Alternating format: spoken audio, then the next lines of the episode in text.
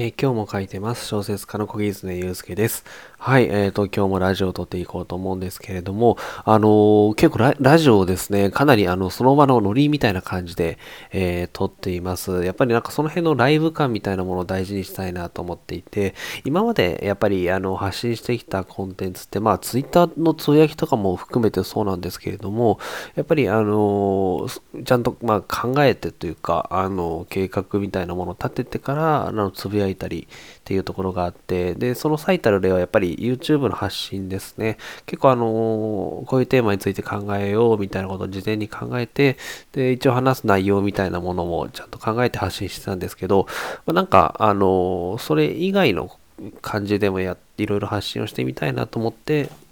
まあ、その始めたのがこの、えー、やっぱりラジオだったりするんですよね。なので、あの、基本的にあんまりこう、発信する内容っていうのを考えてないんですよ。あの、撮る前、前、ちょっと前ぐらいに、まあこれかなみたいな感じで考えるぐらいで、なので今も何も考えずに、えー、喋ってるような感じなんですけれども、ということで今日はどんなあのテーマで話そうかなって考えたんですけれども、なんかこう、嫉妬との向き合い方みたいなちょっとお話をしてみようと思います。あいろいろ広い意味での嫉妬とかじゃなくて、まあ、仕事をする上での嫉妬の感情みたいな話ですね。で、あの、やっぱり、あの、小説家という仕事をしているとですね、あの例えば、何かそのコンテストみたいなものとかって結構あったりするんですよね。まあ、新人賞とかもそうですけど、えー、文学賞とかもいろいろあったりしてで、そういうのを見たりするためにですね、あのやっぱりこう、その、まあ、例えば受賞された方ですとか、選ばれた方みたいな方にですね、いちいち私結構嫉妬してしまうんですよね。あの、まあ、皆さんどうなんですかね、その、なんか、結構そういう方、ね、その、なんですかね、小説を書こうと思ってる方には多いんじゃないかななんてことを思ってるんですけれども、私は本当に、あの、何々賞受賞とか見るだけで、ああ、なんか羨ましいな、みたいな感じで嫉妬してしまうんですよね。なんかこう、例えばもう直木賞受賞とか、えー、芥川賞受賞とか、本屋大賞受賞とか、そういうのを見ても、あの、羨ましいな、みたいな感じで嫉妬してしまうんですよね。全然直木賞とかノミネート何もされてないんですですけど、あのなんですけど、嫉妬してしまうという、えー、感じなんですよね。あの、活躍してる方見ると、いや、なんか、あの、すごいなと思う一方で、あの、嫉妬してしまうみたいなところがあるんですよね。で、あのそのいわゆる嫉妬する感情っていうのは別にあってしょうがないかなって思ってるんですね。あのまあ、小説家として、えー、もちろん、そのプロとしてやってるみたいなところがあるので、それは、あの、他の方がすごいなと思って嫉妬してしまうとかいうのは、それはまあしょうがない。まあ、あのなんというか、それはなくすことはできないのかなっていうふうに思っているんですけれども、あの、その嫉妬のま先というか、えー、そう思ってしまった後、どういうふうに考えるべきなのかなみたいなことを思っていて、で、その嫉妬して自分も何くそって頑張れる人と、えー、嫉妬してちょっと凹んでしまう人がいると思っていてですね、えっ、ー、と、私結構へこみがちな方なんですよね。そのまず嫉妬して、あ、クソって思った瞬後に、いや、あまあ、そんな、それに比べて自分はちょっとなぁ、みたいな感じでへこんでしまうタイプなんですよね。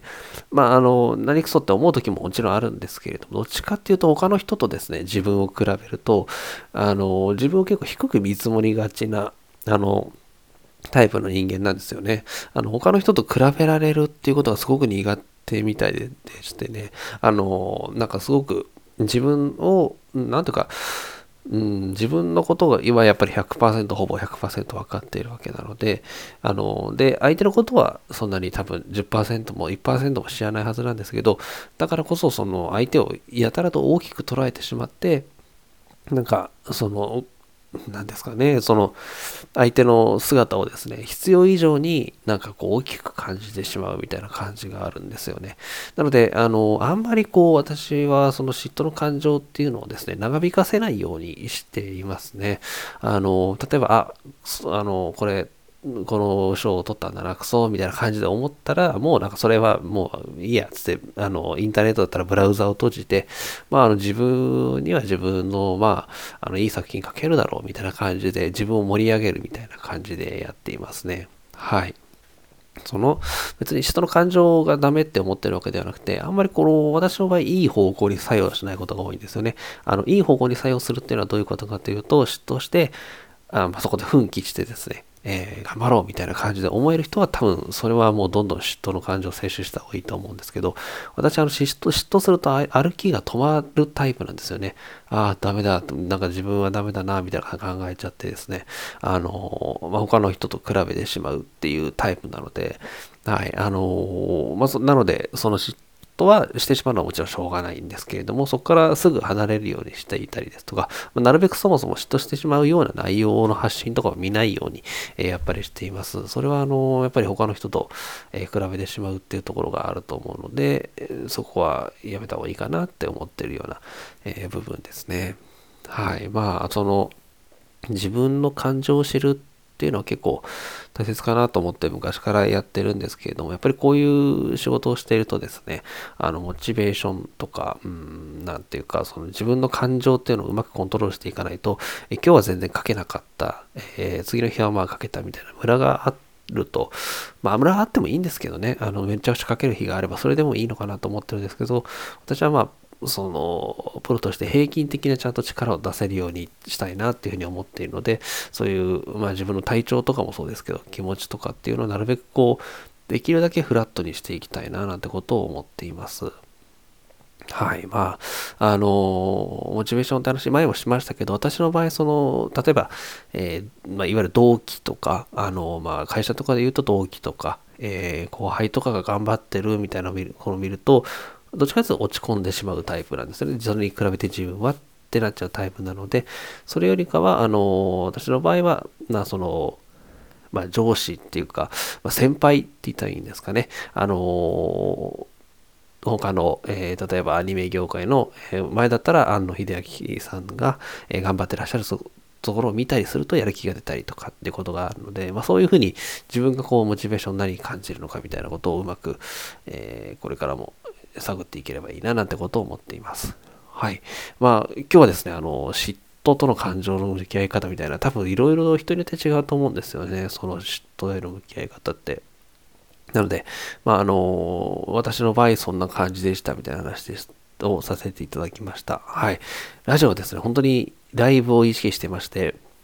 この撮る30秒前ぐらいに、じゃあ嫉妬、昨日なんかちょっと嫉妬したから 嫉妬について話しようかな、みたいな感じで、えー、話し始めましたけどので、あんまりこう、取り留めのない雑談みたいな本題になっちゃうかもし